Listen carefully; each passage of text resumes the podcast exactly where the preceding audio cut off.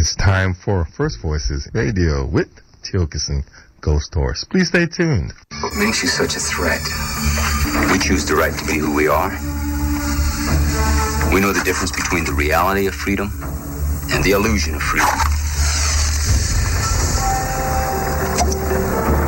There's a way to live with Earth and a way not to live with Earth. We choose the way of Earth. It's about power.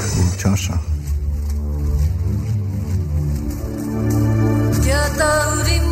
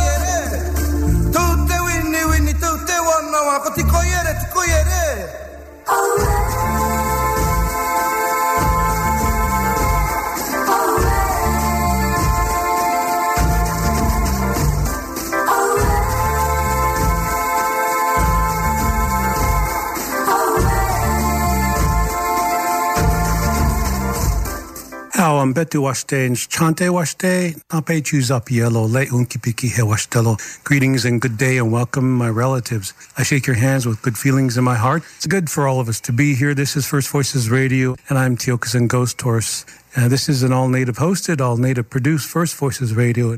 Liz Hill is the producer of First Voices Radio. You can hear us on iTunes, Apple Podcasts, Buzzsprout, Spotify, as well as First Voices Indigenous Radio org for archives. Our first guest, Michaeline Doucleff, is a correspondent for National Public Radio's Science Desk and was part of the 2015 team that earned a George Foster Peabody Award for its coverage of the Ebola outbreak in West Africa.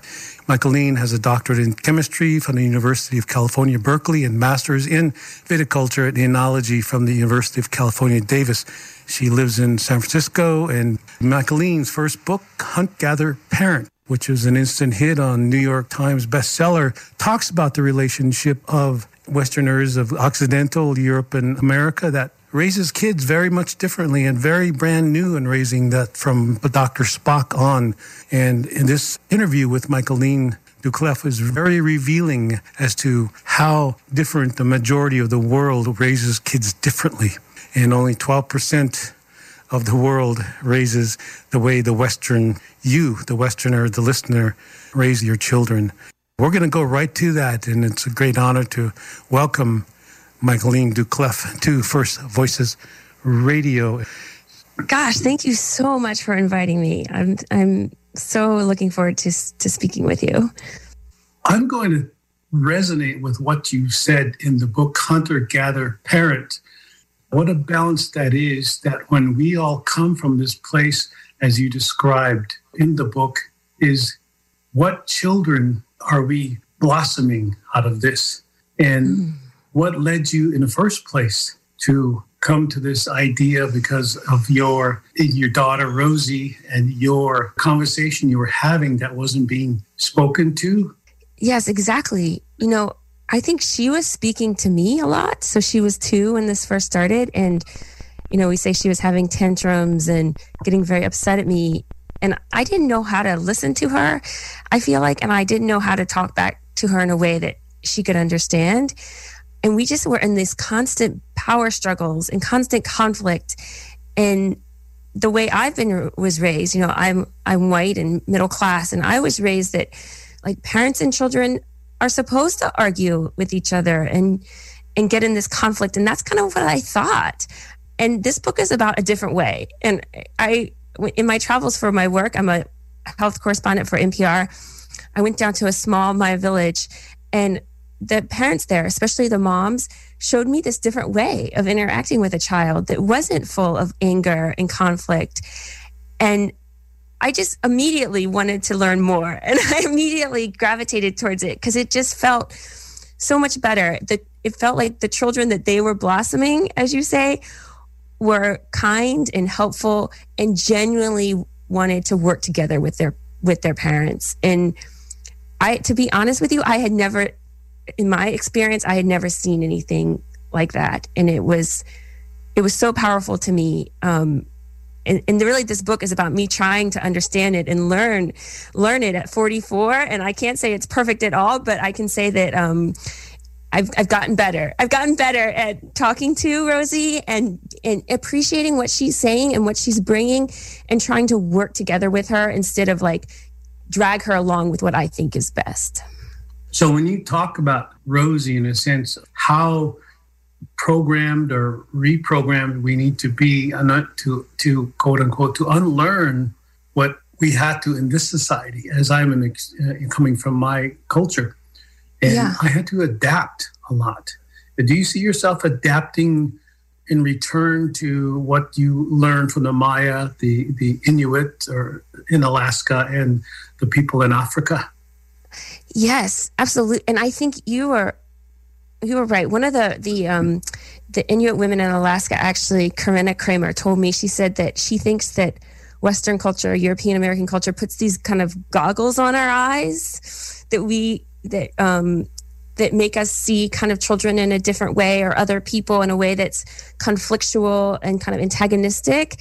And what she says is that I'm learning to like take the goggles off and and see um, people and children in a way that's cooperative and that um, that genuinely creates a cooperative relationship. Um, so I feel like, but she says she told me she's like you're always going to veer back to this like Western way because that's the way I was raised. Um, but she said to me, and I, this just resonates with me so much. She said, "You always have to just keep thinking about the relationship and like." Is it going to improve the relationship or hurt the relationship?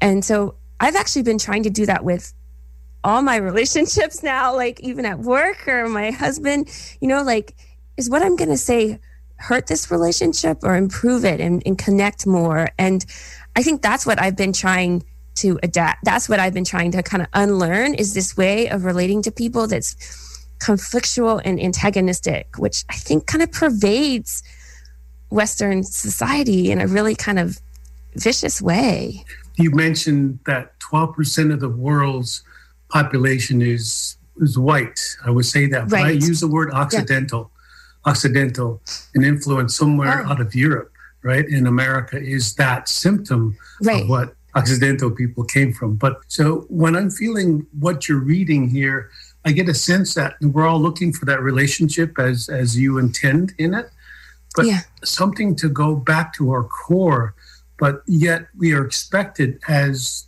modern day people to go to the programming coming from people like Dr. Spock, where the males were telling their mothers, their wives, their daughters how to behave in a certain way, how to raise children. But yet yes. men were always outside the relationship of the core home that you talk about. Yes, I think this is something that happened like probably about 200 three, even 300 years ago in in Europe um, where there's this shift from the women raising the children together with the grandmothers and the aunts and passing down the knowledge from one generation to the next through um, help helping each other to this idea that there were like white men some mostly doctors sometimes not that they decided that they knew how to raise children better and then they started writing these books about uh, pamphlets even for orphanages or orphan hospitals. And they even explicitly said like this this act of child raising has been too long left to women. And now men of sense must take it. And so they wrote these books um, you know like i say in the book like nevertheless the fact that women have been doing it for 200000 years you know? Um, and they wrote these books and and this was a time too in Europe where families were starting to separate from from their from the generations. So people would leave their families, and so they lost the grandmothers and the aunts in the homes. And these books turned into really the only information that, or the the big, the vast majority of the information about parenting came from. And some of the advice is just ridiculous, and and yet we just we still hold on to it in like you say like modern you know society holds onto this this advice that comes from you know a surgeon turned sports writer from the 1700s about how to get a baby to go to sleep. Um, it's it's ridiculous if you think about it. And and the other thing is we're told that this is the right way. This is the correct way.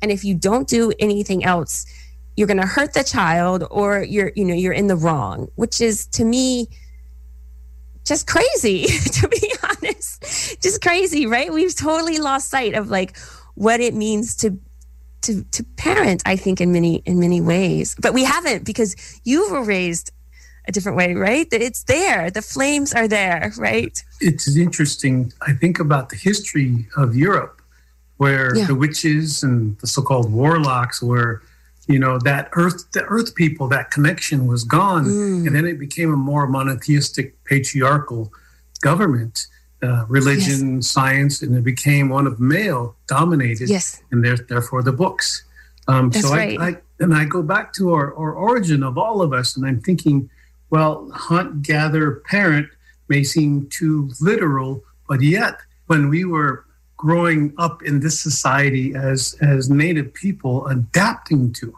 knowing that there was a different way to think but yet it is still even in my age i'm still adapting to a society speaking its language learning how to get along in this society by being aggressive by by mm-hmm. centering the i in front but as you mm. alluded to i think is that because we lost connection to nature because in, mm. in nature, animals, the wind, the, the, the elemental consciousness that's out there is also showing us, but not teaching us. Therefore, we can't be taught, but we, like you mentioned, babies are alongside the mothers, yes. the fathers, and they're shown, you know, without yes. being instructed.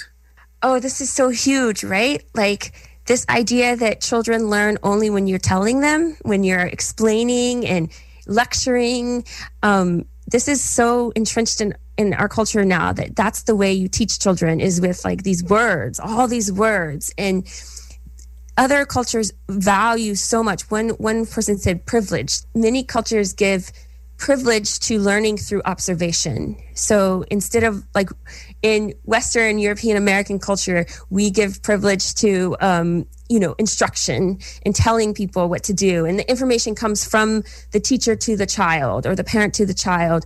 And learning through observation from what I've gleaned is is more mutual. There's a you go about your business, you do your your work and the child like you said is there with you and they learn at the pace that they need to learn at and they take the information in as they can and and and slowly over time they acquire a skill and it's much less stressful for the child and i think for the parent child relationship you know what you're saying is very important the relationship that we all learn i think we are born metaphorically we learned the logic later about how to be competitive in a program, how to yes. be a parent, even the classes of the parenting classes.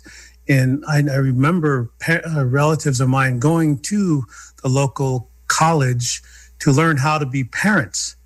Yes. But yet, none of that could be applied because it seemed to be already instilled with the simple nod or wink and the signals that you were talking about with the Maya family and I think it was Comadida uh, or Comadida. A comedido or Comadida. Yes, yes. Wonderful word.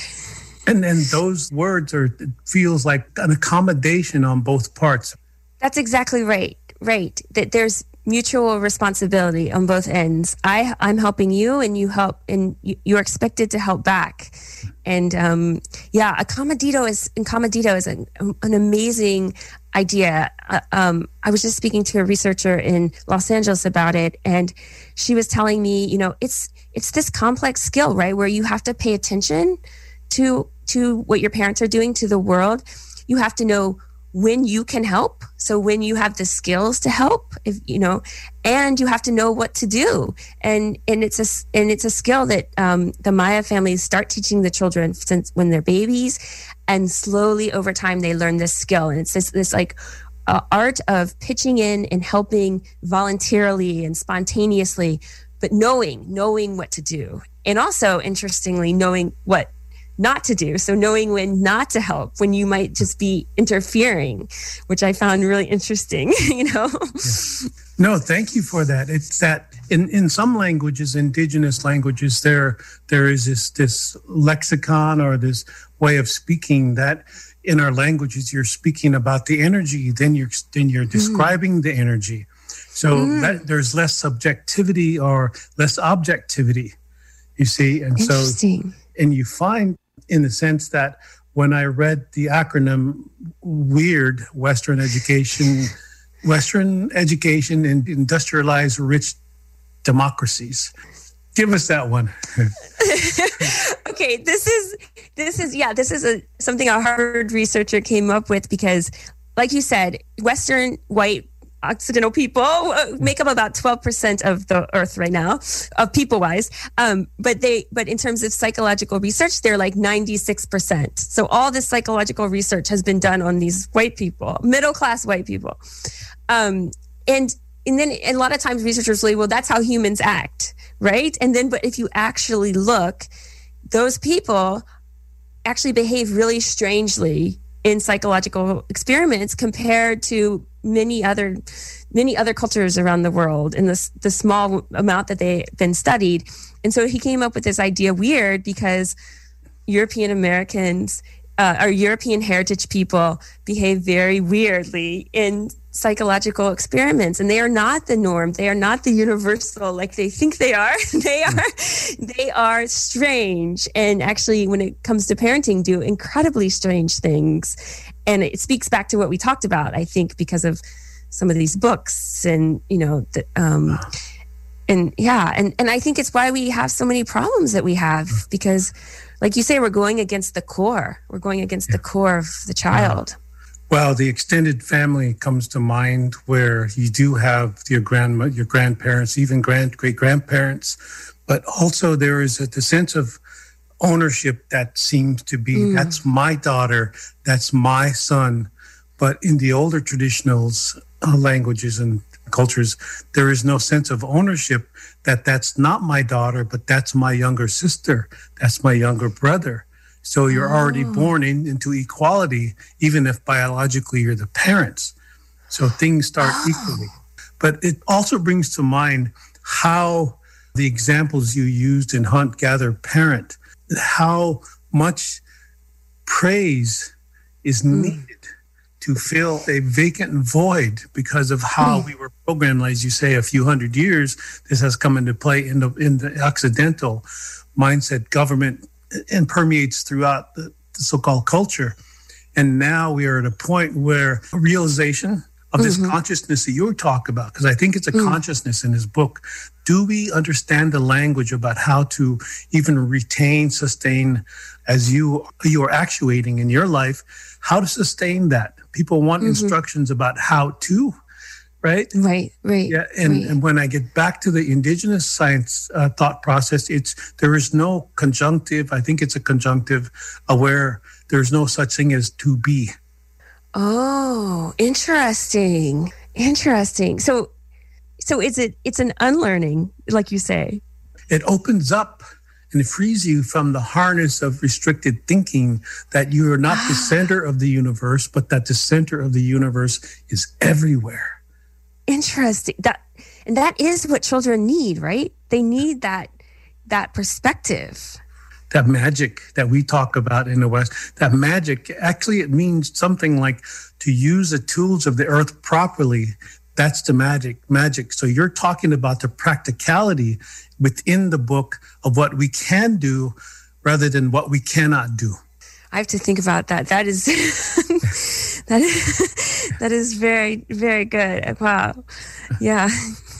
But thank you for this. I mean, I, I don't know what else to say. I just so I you know as as you see, I've been halfway through it, and I'm looking forward to things like how do we turn out, how do we raise confident kids so that it will eliminate the greed, the, the need mm. for wanting, mm-hmm, the, the mm-hmm. more relationship, even going beyond the human factor of anthropocentricity is is the fact that we need now these kids to be related to the earth once more and yeah. to help us um, have peace with earth, so to speak. Yes, yes, that relationship badly needs um, mending. When you talk about ancient cultures, that is is in us all. It's inherent. It's it's that empathy for earth as well as human beings and all life. And once we get past ourselves as humans, then you can really read between the lines. And I think this is the most impactful book mm. to uh, allow parents to see that maybe there is another way. And there is yeah. another way, actually, as you mentioned, that 12% of the world, you know, is so restricted. But now this is opening up and to regain that art, you say, of, of raising kids, yeah. or rather, it seems today, kids are raising us now. Mm, yes, that is that is very true, and I don't think they enjoy it. I really don't. I think it it stresses them out. It's not, you know, they they want us to raise them. They want they need us to raise them.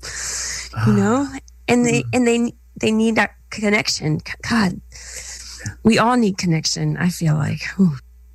I'm wondering did you intentionally go to Maya country to find out how the differences in raising parents, or did, did that just come to you? What was that moment? No.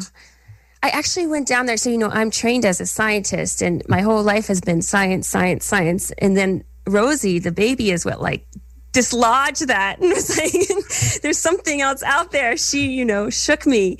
Um, but I actually went down to the village, this little village to study, to look at attention and how children pay attention, which actually, if you think about a comedido, is a lot about attention, right? Looking, paying attention, something I think a lot of our kids are missing wide attention.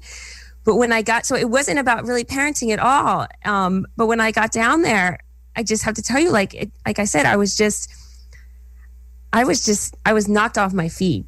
I, I mean, for months because, like you said, there, it was the first time I really felt like there's a better way. There's a much better way. And like you say, like the, it felt like something deeper and something that was more, that was something core that going on. And, mm.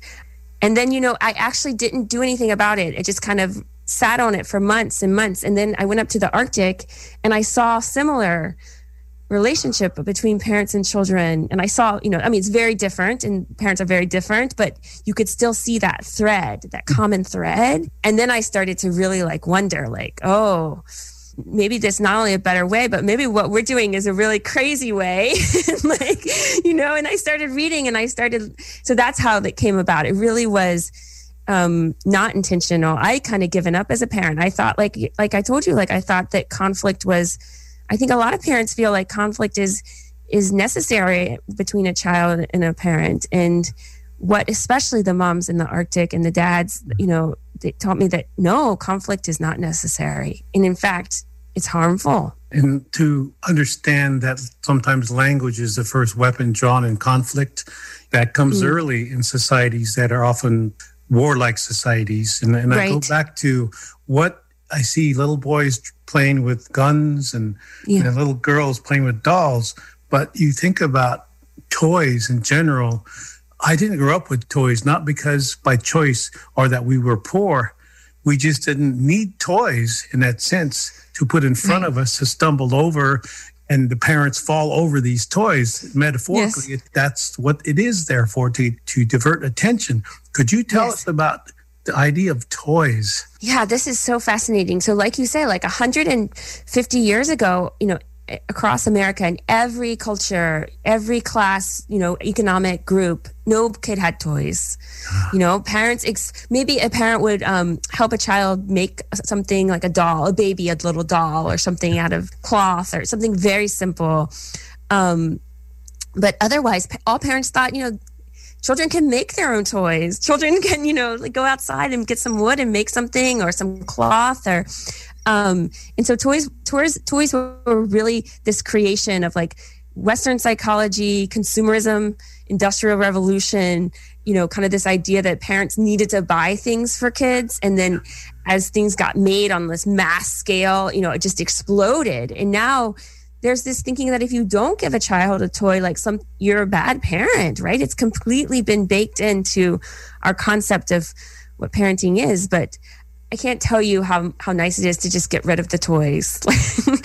Clears the space and the mind and and you know Rosie still plays with she still she figures out stuff to play with all the time and just she creates her own toys out of pillows and yeah. string and cloth and she does not need a- anything bought by wow anything bought the way you describe it it sounds like Rosie knows what's necessary and required, basically what we're required as parents to let them show us what is necessary to raise them. Yes. Yes. This is so huge, right? That they have it in them and we have to watch. You know, one of the Maya moms told me, you know, we watch the child for a long time to figure out how this child's going to grow and what they need. So it's just like what you said. It all comes from the child and the the parent is is helping to enact that.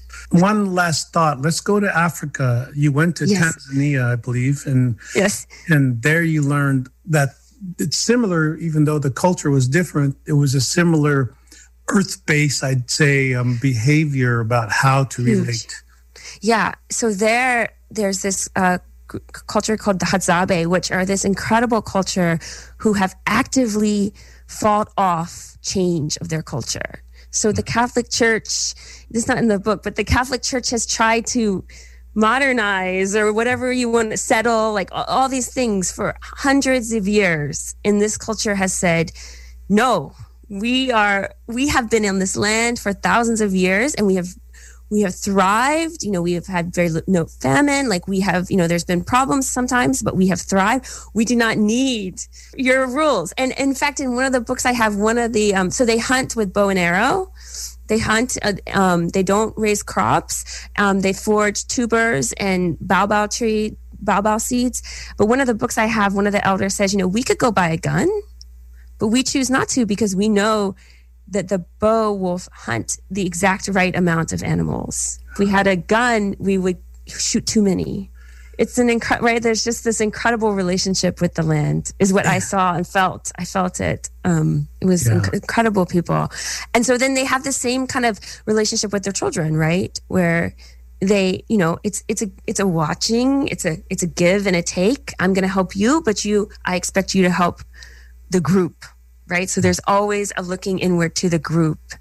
And that's where I really learned that I was being an incredibly bossy parent, that I was telling Rosie what what to do way too often. I mean, out of love. I have to tell you, out of love. Yeah. Um, but like like you said, like she could do it. She can do it. You know, I needed to step way back. And I think they kept making fun. Some of the dads kept making fun of me because I was just so bossy. I thank you for for this. I think it's very fascinating this hunt gather parent, and and when you refer to ancient cultures, and people probably want to, as you you said, how to, yeah. you know, change things now. But there's also a saying that we can actually see how to relate to our children to see the results within this lifetime, and therefore mm. we can see the seven generations forward that's why the extended family. And, and I yes. think that the nuclear is, in a sense, restrictive. Yes. And, and yes, we put old people in, in the retirement homes and we have separation from kids in classrooms. And there, there's also this dividing and new psychologies coming out. And, you know, but when it comes back to it, we all, all, all are sitting around the fire under mm. the tree and speaking the same language without ever verbalizing it because we understand yes. deep down. Anyway, fi- final thoughts, Michaeline. You know, I I have I was very ignorant about indigenous cultures before I went on this to write this book and have traveled and I just want to learn as much as I can about the richness on this continent in this land and um, because I think there's just enormous quantities of sophisticated knowledge and wisdom when it comes to parenting and just relationships, and we need it. The weird Western culture needs it um, so much. I thank you so much for having me and sharing your knowledge. And I could I could talk to you forever about it. yeah, me too. I, I think what you one expression that I can give to this is that you help me to understand even further that now that children speak that quantum physics language that as adults in this society have made ourselves too logical and reasoned mm-hmm. without and removed the sacredness between children and ourselves as adults. And I think you and I'll, if I could give you a review, review for that, that's what I would say about that. You linked us. Well, thank thank you so much. Just okay. wonderful. Such an honor talking to you, and thank you, the hunt gather parent. What ancient cultures can teach us about the lost art of raising happy, healthful little humans. Michaeleen Doucleff, thank you so much, and you, you, too. Okay, bye. bye. bye.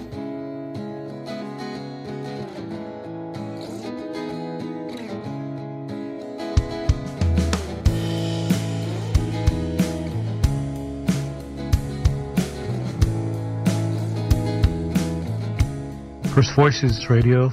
We offer our listeners a perspective they have been missing for far too long, the voices of indigenous peoples, and we appreciate the limited supply of human beings who will listen. Our website is firstvoicesindigenousradio.org. I am Tiokasin Ghost Horse, and your commentary is always welcome at tiokasin at gmail.com. It's always a privilege to be here. And the planet's roughly 350 million indigenous peoples took notable steps on our international stage in the last decade. They got the world's governments to agree to create a body to represent them at the United Nations, the permanent forum on indigenous issues, and to appoint a special rapporteur responsible for their human rights. In 2007, a Universal Declaration on the Rights of Indigenous Peoples was, was approved by the United Nations. Yet the living conditions of most tribal, aboriginal, native, or First Peoples remains precarious. And First Voices Radio is committed to tracking the world's communities' efforts do justice to the rights and aspirations of these peoples. We have William Hensley, and I, I want to offer this time for William to speak on First Voices Radio. What this is about is a book called 15 Miles from Tomorrow. In 1971, after years of Hensley's tireless lobbying, the U.S. conveyed 44 million acres and earmarked nearly 1 billion for use by Alaska natives Alaska Native peoples. This is an inspiring true story of one man's quest to preserve and defend his peoples or native spirit. Uh, Kuziet, I hope that's right. And uh, he has uh, written this memoir of his childhood among the indigenous Inupiaq people of Alaska and his lifelong crusade, including a stint in Congress to protect their culture and way of life. Hensley brilliantly portrays how the lessons he learned in childhood, battling the wilderness of Alaska without many basic necessities, helped him as an adult to battle the hardships of political corruption and deceit to order in order to preserve his heritage. He is also a leader and author of What's What Rights to Land Have the Alaska Natives, the primary issue, which was the background behind the passage of the Alaska Native Claims Settlement Act in 1971, and Willie will be reading passages from his recently released and critically acclaimed book, 50 Miles from Tomorrow. And uh, his chronicles his life, like I said before. And what I'd like to do right now is wel- welcome William Hensley. And William, I'm sorry, I, I don't want to uh, mispronounce this middle name here. It starts with an I. It'd be an honor for me to hear it in your language. Irreruk, I'm, I'm named for my grandfather, and in our language, Irvik is a mountain. Irreruk is like a small mountain. Uh, that's my name. Uh, it's a guttural G. The the G is a dotted G, so it's Irreruk. Mm-hmm. So I always say that if you can pronounce my name and then the name of my hometown, you could probably speak Inupiaq. That's our ah. language. Uh, we are Inuit. Uh, we say Inupiat are the real people. That's where the, the title comes from mm-hmm. partly the book, but uh, I'm uh, a kikiktarug me. Kikiktak in our language is an island. is like uh, a small island. Uh, so if you could say Raruk and you have hopes to speak our language. I'd have to try that a few times. That's a great, it's a great language, sounding language too. And uh, I, I want to, I was impressed by the few passages that I was able to read here about the battles that you have had growing up um, in a northwestern part of Alaska where you know, um, you would say, according to your, your title and how you got your title, 50 miles from tomorrow, you were explaining that to me. Um, people want to know, what does 50 miles from tomorrow mean? Okay. Uh, that's thank you. Um, actually, my first title, believe it or not, was uh, We Stopped Dancing. We stopped dancing. And that was based on a true story that took place across the sound from uh, Kotzebue at a place called Napaktuktuk, where a missionary had decided that our, our dances were sinful. And for many years we stopped dancing. But uh, I changed the title. I described my hometown as being 29 miles above the Arctic Circle, about 90 miles from the Russian mainland, and 50 miles from the international date line, which is tomorrow. So that's the title, 50 miles from tomorrow. Mm-hmm. And um, I, I, I read this passage earlier, and you were there before Gore-Tex replaced wolfskin in parkas, and most people out there maybe don't remember as as civilization and the amenities of civilization have come a lot earlier to the mainland here. And uh, as I grew up on a reservation, we didn't have those amenities also until you know I was later on in my ch- childhood, and we remember just exactly what you remember that having Coleman lamps and uh, yes. getting our own you know heat. Yes. Well, in in our world, I mean, it, it is amazing the kind of transition that we've uh, survived in in our part of the world. Um, it is one of the most inhospitable climates uh, on Earth, but that was our civilization. I mean, and and uh, even at the time of my youth, you know, in the in the 40s and 50s, uh, you know, there was really not much between us and the natural universe. That is, virtually everything that we wore, we had to create, and in order to create them, we had to catch the animals first. Uh, so we were very intimate with uh, with the natural world uh, we I lived in three different sod houses as a kid uh, because our preference was to live outside of Qeqtaruk, my hometown of, called Kotzebue. Uh, we were about 10 miles from town, but in those days it was like 100 because you had to use dogs to go back and forth or paddle. Uh, and so I, I, was there in reality uh, before the snow machine age when we still traveled by dog team and before we could really afford outboards. I, I remember when we actually got our first five horse, I thought, this is a tremendous amount of power. And, uh, you know, and we live off the land. I mean, we lived on the, pretty much the same animal and plant life and bird life that had sustained our people for literally 10,000 years. And, uh, and, and of course, uh, uh, it was a very hard life. It was a good life, but it was, uh, oftentimes a short life because, uh, you know, you're always out there, uh, you know, in, in blizzards, you're out there, uh, you know, trying to find your way with your dog team in a, in a, in a, in a storm or, or uh, winds would come up uh, in the summer. Uh, it, it was an exciting life, but oftentimes a hard life and oftentimes a hungry life. Um, but it was our life, and unfortunately, we, like many minority peoples around the world, uh, we sort of got caught up in tremendous changes that really we had very little control over. Mm-hmm. And those changes came in the form of certain Alaskan Native people noticing what we would in the lower 48 call the, the Jim Crow laws. Mm-hmm. And you remember these times. Well, you know, we have a long history. And of course, it started pretty much uh, in the late 1700s with the arrival of the Russians out in the Aleutian chain. And within 125 years that the Russians were there, the Aleuts lost about 100, about 90% of their population through disease and enslavement uh, as they were going after the sea otters, which is what they were there for. And then, of course, there was this transition when the when the United States government uh, acquired whatever rights that the Russians had. And interestingly enough, yesterday, as I went into a building, I, I saw the name of a law firm called Cravath, Swaine, and Moore, and they were the ones that handled the transaction. Mm-hmm. I discovered. You know, they're still here, you know, for, for the Americans. And uh, in any case, um, and and then of course we began a, a new saga. Uh, as uh, even though at the time of the uh, the so-called purchase, there were about 30,000 Alaska Natives uh, of many kinds, right? Tlingits, Aleuts, Yupik, Inupiaq, which I am, Athabascans. And there were all, never more than 1,000 Russians in all of Alaska the entire 125 year period that they were there. And so for them to have claimed sovereignty, well, hell, most of us never saw one of them, yeah. you know?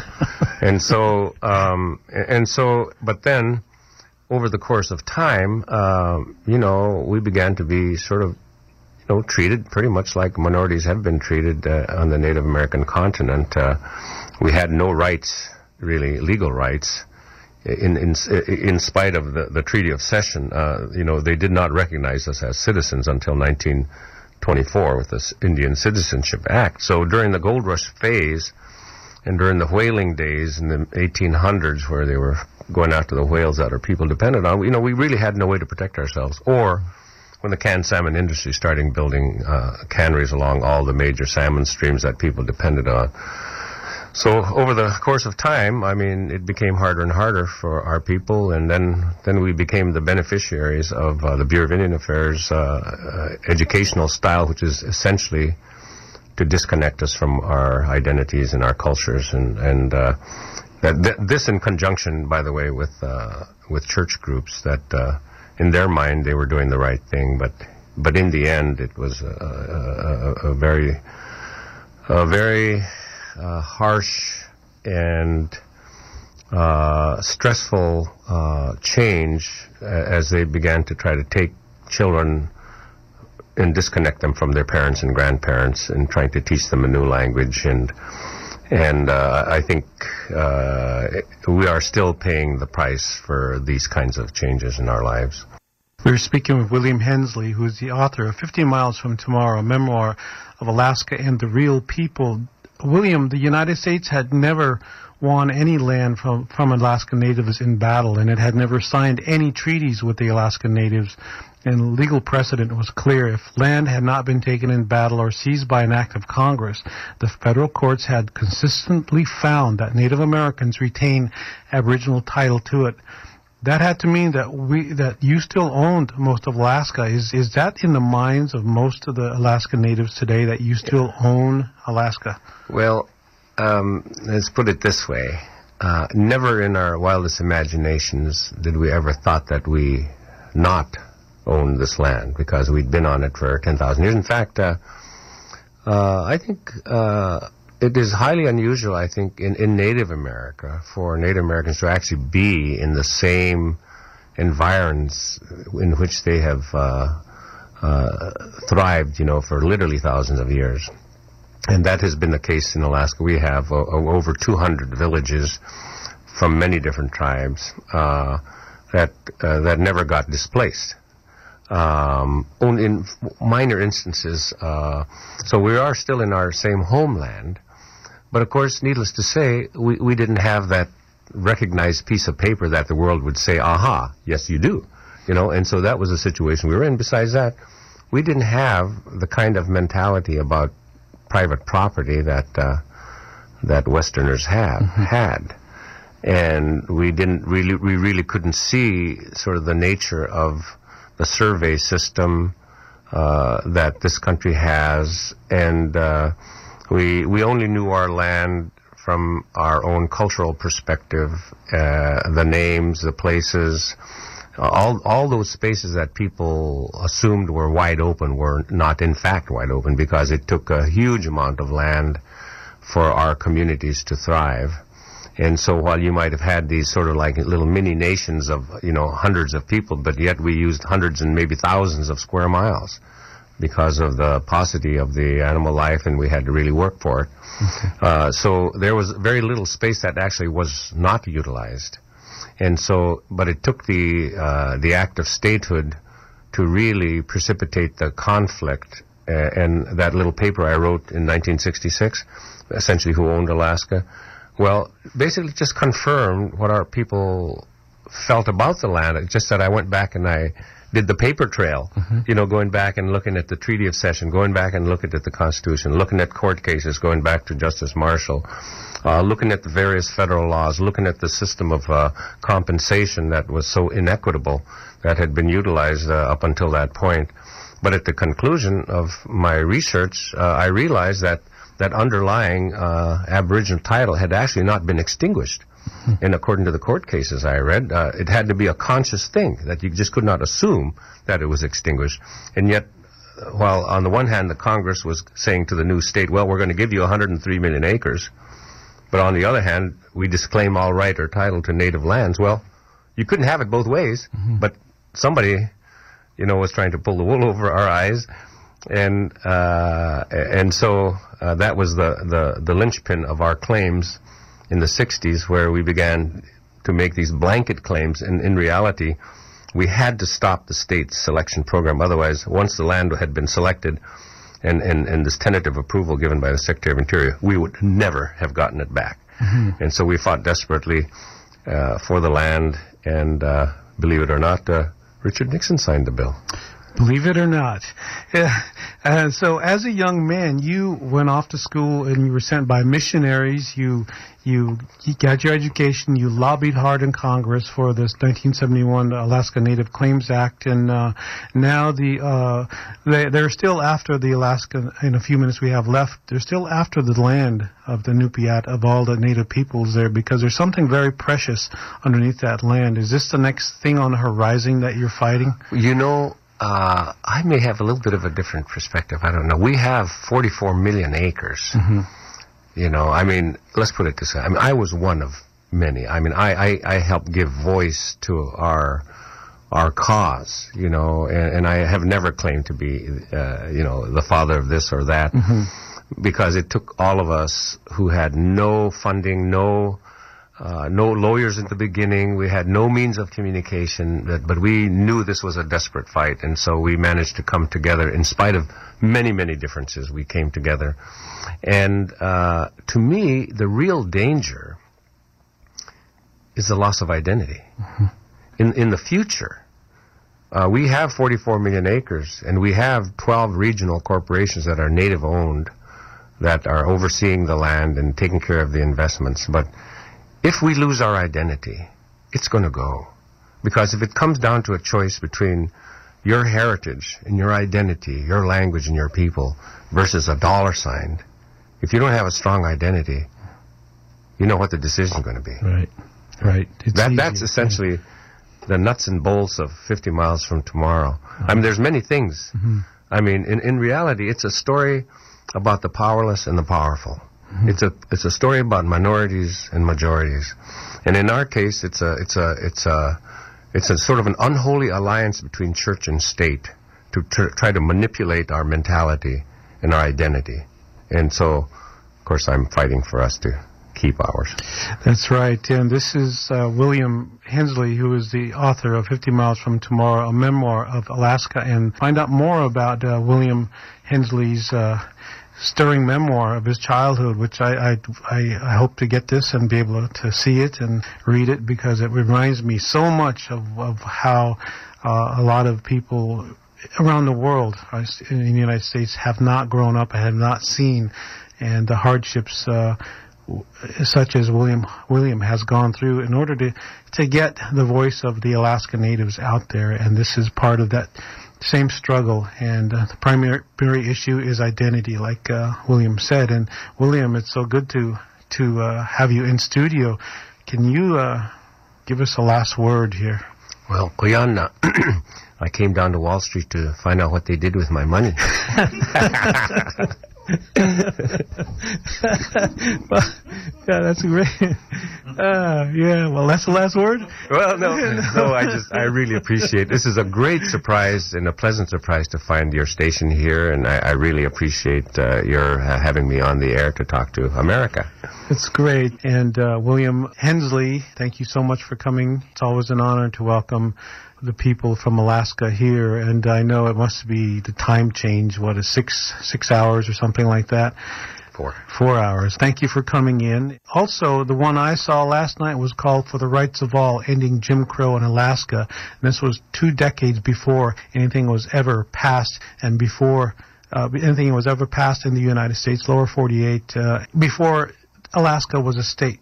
Jim Crow and the Anti-Discrimination Acts were passed in Alaska, and people, that's an unknown fact, hardly ever known, and Yes. it's a very inspiring story. I watched it, and I wanted to just talk about that all all the time now because I know more about Alaska that I thought I didn't.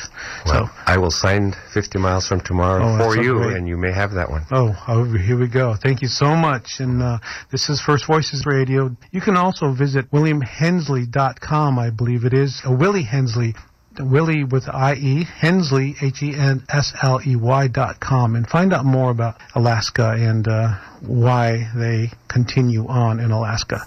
Straight up.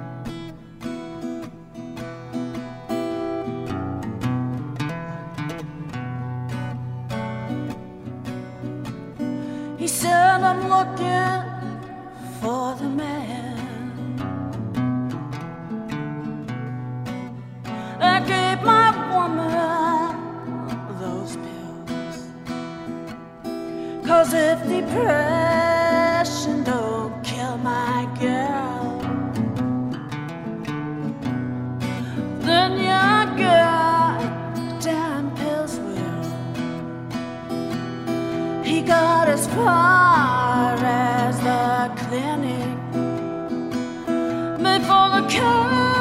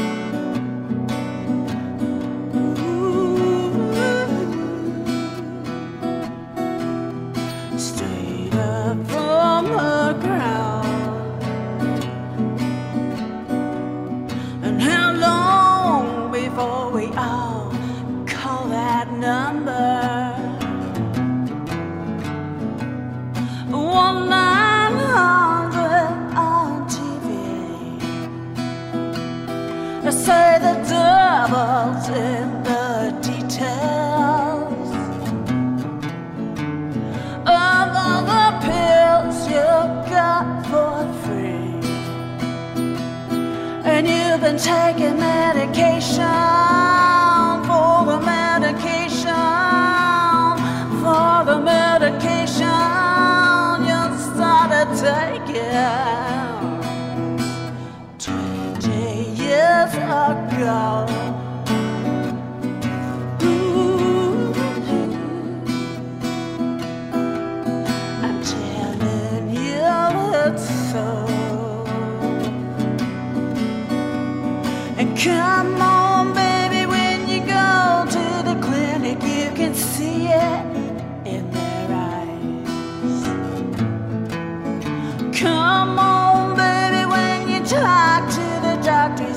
这。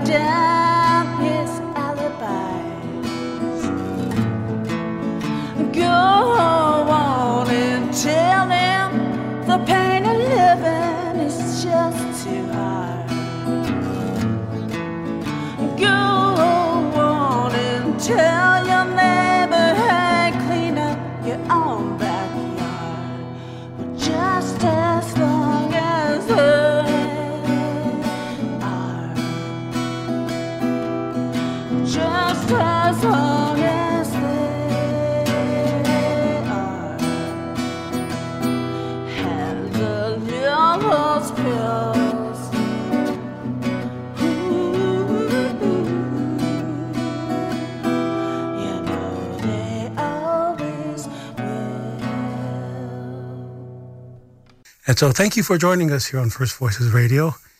We have some interesting guests coming up in the future, so please stay tuned to First Voices Radio. Doksha Ake Wachingtelo.